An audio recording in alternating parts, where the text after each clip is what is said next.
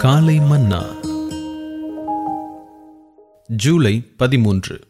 நீ எதை காண்கிறாய் என்பது பற்றி கவனமாயிரு. ஸ்திரீயானவள் அந்த விருட்சத்தை கண்டாள். ஆதியாகமம் மூன்றாம் அதிகாரம் ஆறாவது வசனம். ஸ்திரீயானவள் நன்மை தீமை அறியத்தக்க விருட்சத்தின் கனியை புசிப்பதை தேவன் விரும்பவில்லை எனில் அவள் அதனை பார்ப்பதால் என்ன பிரயோஜனம்? நம்முடைய பாவங்களில் பெரும்பாலானவை நம்முடைய கண் வாசல்கள் வழியாகவே நமக்குள் பிரவேசிக்கின்றன. பிசாசானவனால் நம்மை எதையாகிலும் பார்க்க செய்யக்கூடும் என்றால் அதனால் நாம் வசீகரிக்கப்படுவதற்கும் நம்மை அவனால் எளிதாக வஞ்சிக்க முடியும். ஆகவேதான் மதுபானம் இரத்த வருணமாயிருக்கும் போது நீ அதை பாராதே என்று நீதிமொழிகளின் புஸ்தகம் நம்மை எச்சரிக்கிறது. நீதிமொழிகள் இருபத்தி மூன்றாம் அதிகாரம் முப்பத்தி ஓராவது வசனம்.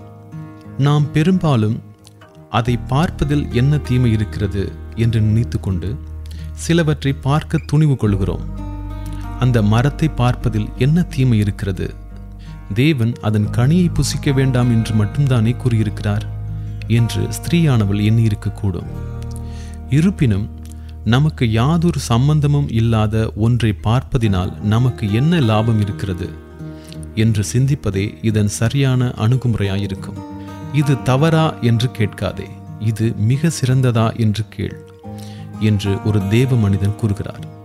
அப்போஸ்தலர் பவுல் எல்லாவற்றையும் அனுபவிப்பது எனக்கு நியாயமானது ஆனால் எல்லாம் உதவியாக ஆதாயமானவையாக ஆரோக்கியமானவையாக கட்டி எழுப்புபவையாக இருப்பதில்லை. ஒன்று கொருந்தியர் பத்தாம் அதிகாரம் இருபத்தி மூன்றாவது வசனம் ஆம்பிளிஃபைட் பைபிள் என்று கூறுகிறார்.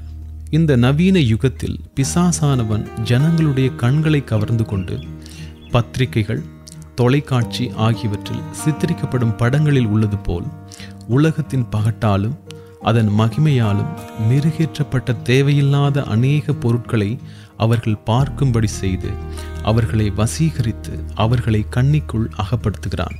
அவை எல்லாம் தீங்கற்றவை போல் தோன்றினாலும் வெகு விரைவிலேயே தீண்டக்கூடிய சர்ப்பங்களாக மாறிவிடுகின்றன. ஆகவே தேவனுடைய பிள்ளையே நீ காண்பது என்ன என்பதை பற்றி கவனமாயிரு. இப்பொழுது தானே நீ உன் கண்களோடு ஓர் உடன்படிக்கை செய்து கொள்வாயாக. காலை மன்னா.